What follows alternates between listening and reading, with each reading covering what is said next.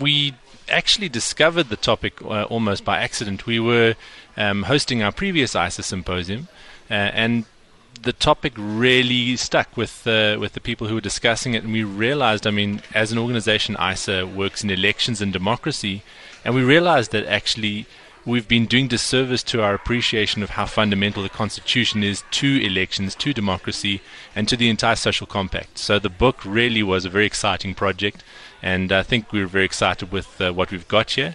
But it unpacks so many important issues that touch on this critical issue of democracy and elections. So tell us a little bit more about them.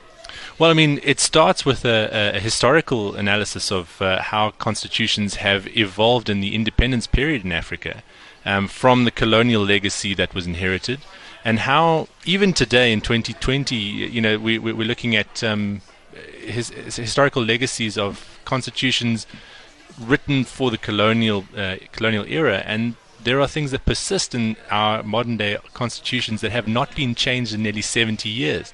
And that was very surprising to us, because with 70 years of independence you can change those constitutions, but there are things that have quite deliberately been left in there by African leaders for that entire period, and that was very surprising to us. Mm. Then it traces through to a more modern analysis of how we build constitutions today in the 21st century, and that again was very surprising, and the role of political elites in building constitutions and frustrating constitutional reforms as well.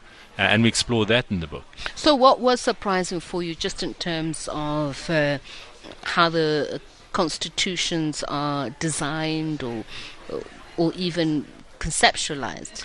Well, the idea is that the constitution is the framework for citizens, and our analysis and our research showed that actually it's all about political elites, and that a constitution is at every stage a negotiated settlement between political elites, those in power, and that the considerations of the citizens' interests are often, you know, ignored, and if they come in at all, it's purely by accident.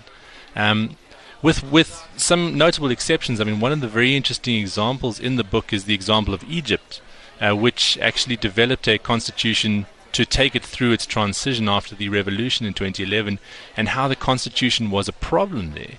And we realized in doing the book that actually the way in which South Africa developed its own constitution was exceptionally good, by first having the elections and by first forming the government, and then letting that government negotiate on behalf of the people who had voted for it. What I find interesting, though, was Judge Albie Sachs saying earlier on that when they wrote the Constitution, they didn't imagine that we'd be at this stage, and which one often thinks of a constitution having a very long lifespan. I mean, how Zimbabwe has had a constitution for more than 50 years. It has not changed. Should that be taken in mind when writing a constitution for a country, whether transitional or not?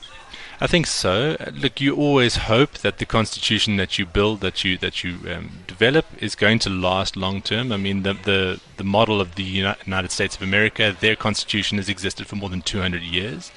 But in the African context, there have been so many major reforms that you're absolutely right. The average African constitution lasts less than 10 years before there are major amendments and major reviews of that document. So It doesn't last long in Africa, and part of the instability in the African continent, I think, lies in that constitutionalism and the fact that there has not been consistency and stability over long periods of time.